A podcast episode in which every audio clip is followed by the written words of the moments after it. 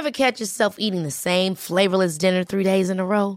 Dreaming of something better? Well, HelloFresh is your guilt free dream come true, baby. It's me, Keke Palmer. Let's wake up those taste buds with hot, juicy pecan crusted chicken or garlic butter shrimp scampi. Mm. Hello Fresh.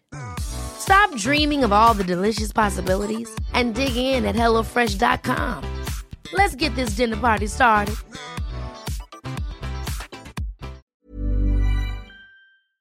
Welcome, friends, to another r slash malicious compliance video. Today we've got some great stories of compliance, and our first story of the day is from My Kids Found My Reddit, another business travel one. All the expense and travel stories on here remind me of a job I had a few years ago that involved a lot of international travel. My region was EU and APAC, and I was somewhere new every two to three weeks. The company had grown fast, and the rules were be sensible, but they looked after us road warriors because we were selling. So, business class at 4 hours plus, and decent hotels and meals were the norm. No one asked too many questions if your numbers were good, and your bosses were smart enough to see anyone being a jerk on the X's, and they'd come down on you if they thought that. It was a good system with checks that worked with minimal oversight and admin. However, we also paid for this stuff up front, and a couple of biz class tickets and hotels and transfers could easily be 10 to 20k a month on the personal credit card, and delaying payment of that meant fees. Miles were a great bonus though. So we get bought, and the new finance Nimrod decides he's going to check everyone's exes. Fine. I don't overspend or take liberties, so I'm pissed off when my whole month comes back as unpaid. This is like a two week process, and I need to clear my credit card to get the next round of travel in, which means I either front the company or I don't go. I ask what's wrong and have several convos with people insinuating I'm living life on the large, which pisses me off even more. Eventually, my boss figures out that they've seen a receipt for a limo from the airport and they're not paying it. I'm racking my brains trying to figure this out because taking a limo isn't something I would do unless all other modes of transport are not there. I go back through my receipts and notice my bus ticket from Narita to Tokyo is on the limousine bus. Freaking idiots. It gets paid. But now, all this has apparently created a hoo ha internally, of which I was unaware about who gets to ride in airport limos and who doesn't. And the decision is made that if you're important enough for a biz class ticket, you should get a limo if you want one too. Cue hordes of salespeople lining up limos when they'd previously take trains, cabs, or buses. The policy lasted about a month before sanity prevailed and the old system was reinstated. Never had another query about my exes. Almost every single time, these kinds of stories involve getting trouble when a new manager comes in or a new company takes over. These people spend a bunch of money to buy out this company and then immediately try to cut all costs to try to, I don't know, recoup their investment. And all they end up doing is pissing off the loyal workers who had a good system going. If you worked a job where you had to schedule your own travel, would you try and schedule as lavish as you could get away with? Or would you just try to schedule stuff that seems within reason? Let me know how you would handle it in the comments down below. Our next story is from Weird Stories here. Prove to me this is wrong. Okay. When I was in my first year at university, first semester of mechanics, pretty early on we were doing exercises on distance, speed, and acceleration, and how each is the derivative of the previous. As an example, if the distance was x squared, speed was 2x, and acceleration was 2. Not gonna get much more in depth, so it's accessible to everyone that doesn't care about the math. So every week we'd get home a mini project, as in a big exercise to solve, and each one is different. They had about 60 slightly different variations. I loved the subject and math, so I do it immediately when given to me. Unfortunately, I was the kid that does everything either when received or when it has to be submitted. Mainly laziness. I ask whether I can submit it that week so that I don't have to think about it till the next week, and I get a negative response. All is well. Next week, during the normal time, first 15 minutes, I go with the rest to submit my work. First step was to calculate the second derivative of 2x squared, which would be 4. The professor's assistant stops me and tells me that that's incorrect. Won't even look at the rest of the exercise. I debate, and she tells me no. Bring it back home and to rethink and come back later in the week with some other group and submit it with them. Okay, it's Tuesday, I have time. I go next day. Again, no. After being baffled the entire night, Thursday is the last group for the week. After that, I lose the submittance time and it won't be graded, but still must be submitted for passing of the course. Thursday group was considered the good students group. She says no, I say yes, we butt heads, nothing. I insist, and she asks the class to make fun of me whether my wrong solution is correct. A hundred percent of them hesitantly say that it is indeed. Even a girl comes up and says that she had the same variant as me and that her project was accepted with that exact same solution less than 10 minutes earlier. The PA tells her to sit down and turns to me and tells me to take it back home and rethink it. I'm going mad at that point, and I ask her what she considers the correct answer to be, and she says 4x, which is the first derivative. We argue some more, and she insists on me to prove her wrong because she isn't. Next Monday, I walk in with my version of the project and hers, both solved on two different papers. I first submit hers, and she takes a look and tells me the end result is wrong. I say, Of course it is, because that's not the correct second derivative. Again, that would be 4, not 4x. And I take out my version of it with the actual correct solution. She says yes, and then sees the second derivative and comes back to no. At that point, I've lost the grade on that project, and I'm actually trying to get a full 100% on everything because I want to transfer, but I can still get a 98 in the subject, which is still like an A over 95%, if I manage to submit the work. She tells me to prepare proof for my claim and she'll come and watch me prove it on our next lecture with the professor. Keep in mind, lab groups have less than 15 students, lecture has 210, about 160 of whom show up. Next week, I show up at the lecture having prepared the mathematical proof for how you get the second derivative, as well as the most detailed solution to the project I can come up with. I go to the professor before the start and ask him when I should present my work. He is dumbfounded about this, but he's an extremely cool guy, full nerd at heart, my kind of person. He takes a look for about three seconds and says that my project is correct. Where's the problem? I try to explain to him the claim of the PA, but he doesn't believe me as it's so elementary. I tell him that's been going on for two weeks, and he looks to me like an alien. He says that he'll accept this, and if the PA confirms I've been submitting this from the first week, he'll give me the grade as well. On the third hour of the lecture, the PA actually shows up, and I go to her saying ready, but the professor interferes and says he'll accept my work. Ever catch yourself eating the same flavorless dinner three days in a row? Dreaming of something better? Well, HelloFresh is your guilt free dream come true, baby. It's me, Keke Palmer. Let's wake up those taste buds with hot, juicy pecan crusted chicken or garlic butter shrimp scampi. Mm. Hello Fresh. Stop dreaming of all the delicious possibilities and dig in at HelloFresh.com. Let's get this dinner party started. Quality sleep is essential. That's why the Sleep Number Smart Bed is designed for your ever evolving sleep needs. Need a bed that's firmer or softer on either side? Helps you sleep at a comfortable temperature? Sleep Number Smart Beds let you individualize your comfort so you sleep better together. JD Power ranks Sleep Number number 1 in customer satisfaction with mattresses purchased in-store. And now, save 50% on the Sleep Number limited edition Smart Bed for a limited time. For JD Power 2023 award information, visit jdpower.com/awards. Only at a Sleep Number store or sleepnumber.com.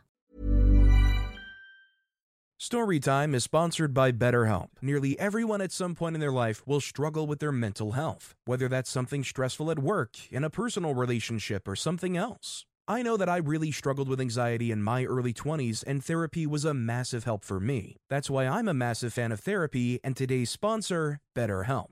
If there is anything in your life, big or small, that is negatively affecting you, get it off your chest with BetterHelp. It's an online therapy service that, after finishing a small questionnaire, will match you with a licensed therapist, where you can book appointments that match up with your schedule at any place or any time. And if you feel like you're not bonding with your therapist, you can switch at any point for free. Also, therapy isn't just if you're struggling with mental health. If you're looking for guidance or ways to improve your social skills, life, or relationships, it's a great judgment-free way of doing that. Get it off your chest with BetterHelp. Visit betterhelp.com slash storytimepod today to get 10% off your first month. That's betterhelp, H-E-L-P dot com slash storytimepod.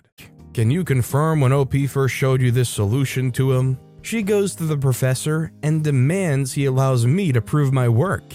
He's a nerd and a kind hearted man and doesn't oppose her. I am there in front of at least 150 students, proving how you mathematically get a second derivative and explaining everything to her specifically and addressing her in front of everyone. There were also another two or three professor assistants that were always sitting in on the lectures watching. I prove everything on the big blackboard, and she comes up, picks the chalk up from my hand, and just writes in her solution, where she uses the first derivative where the second one needs to go. She continues to solve all the way to the end after that, and she gets the same result as I got in my second paper that I'd made specifically for her. I say, Yes, Miss X, that is what I got on the solution. I had to prepare specifically for you, and back then you again realized that it was the wrong result. If you look to your right here, this is the correct result. She starts mumbling and says, But,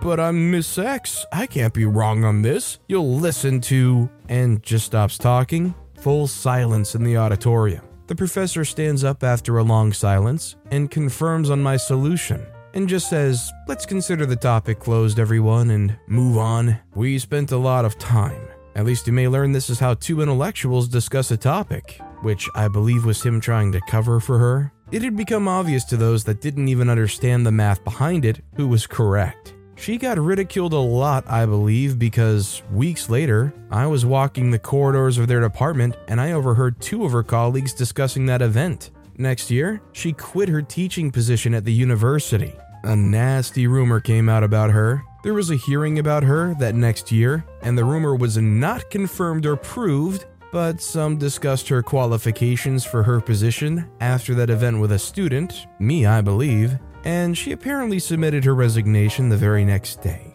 So I may have played a role in her leaving the university. To be fair, she got me back at the end of the semester at the exam when I solved seven questions perfectly and did half of the eighth out of eight, and she forced the professor to give me a B minus on the exam, forcing me to retake it. I would have gotten an A minus otherwise, and with the grades of the mini projects, I would have gotten a 96% or higher, which was acceptable to me. I went and studied more and passed it with 100%. And I still found her at the professor's office after the retake, pleading with him to lower my grade because I ridiculed her. I wasn't angry or vindictive as there was nothing they, mainly she, could do with my work, on paper graded at 100%. I mean, let alone the fact that they're clearly not qualified to have this position, they're clearly unable to prevent bias against students. This person honestly doesn't deserve to work in any kind of education field. If you're gonna be on a high horse because somebody upstaged you, because you failed to believe that they could possibly be right and you just didn't understand the work itself, and try to ruin the academics of that person for that, you definitely don't deserve to have any kind of assistant, teaching, professor, any kind of that role. This is the kind of behavior that, unless they do some reformation work, they should be straight up blacklisted from even being in that field of work. Our next story is from Quiet Julia. So, you don't want to pay me for taking a Sunday service call because I wasn't on call? This happened a number of years ago, but I thought I would share it here. I was working as a field service tech for a company in Canada. We had three major territories Quebec, Ontario, and British Columbia. I lived in Ontario, and since our management was in Quebec, they looked at anything outside Quebec as being the rest of Canada.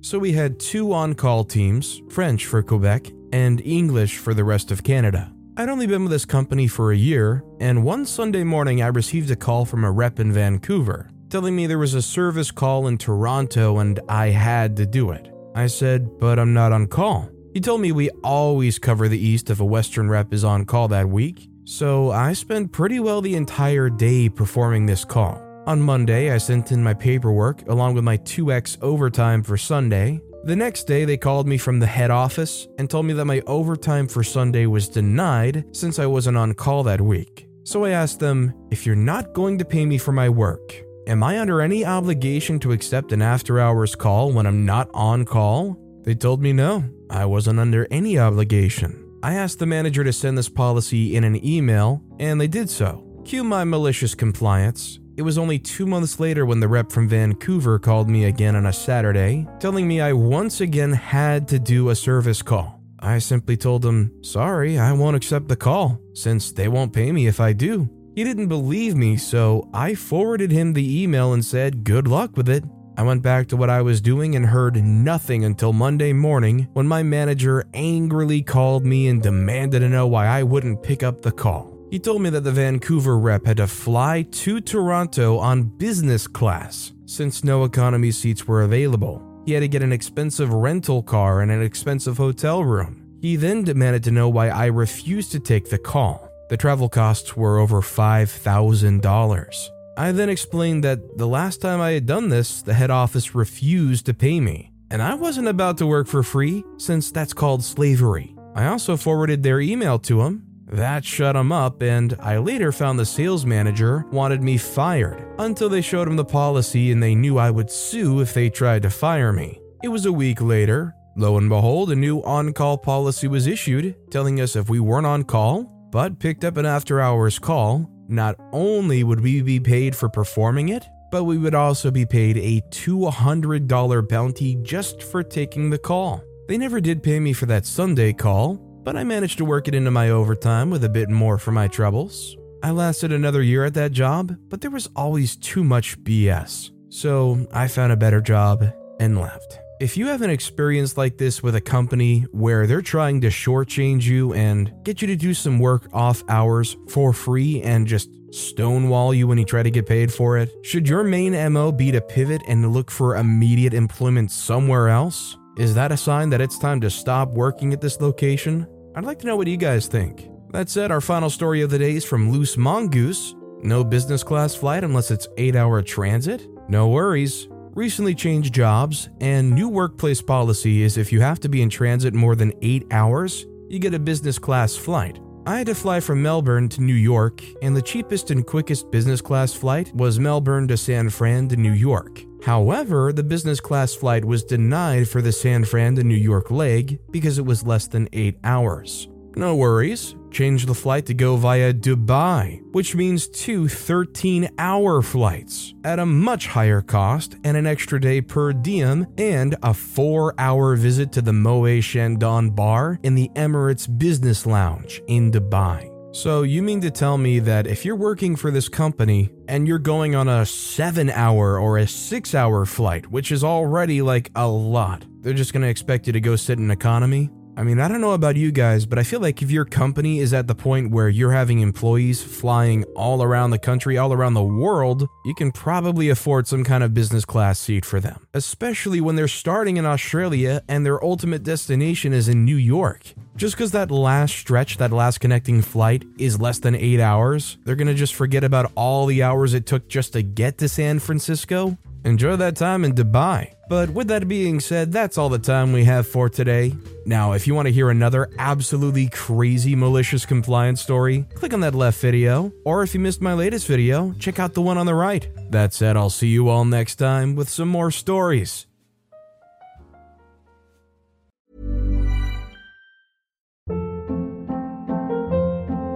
Hold up. What was that? Boring. No flavor. That was as bad as those leftovers you ate all week. Keke Palmer here, and it's time to say hello to something fresh and guilt-free. Hello Fresh. Jazz up dinner with pecan-crusted chicken or garlic butter shrimp scampi. Now that's music to my mouth. Hello Fresh. Let's get this dinner party started. Discover all the delicious possibilities at hellofresh.com.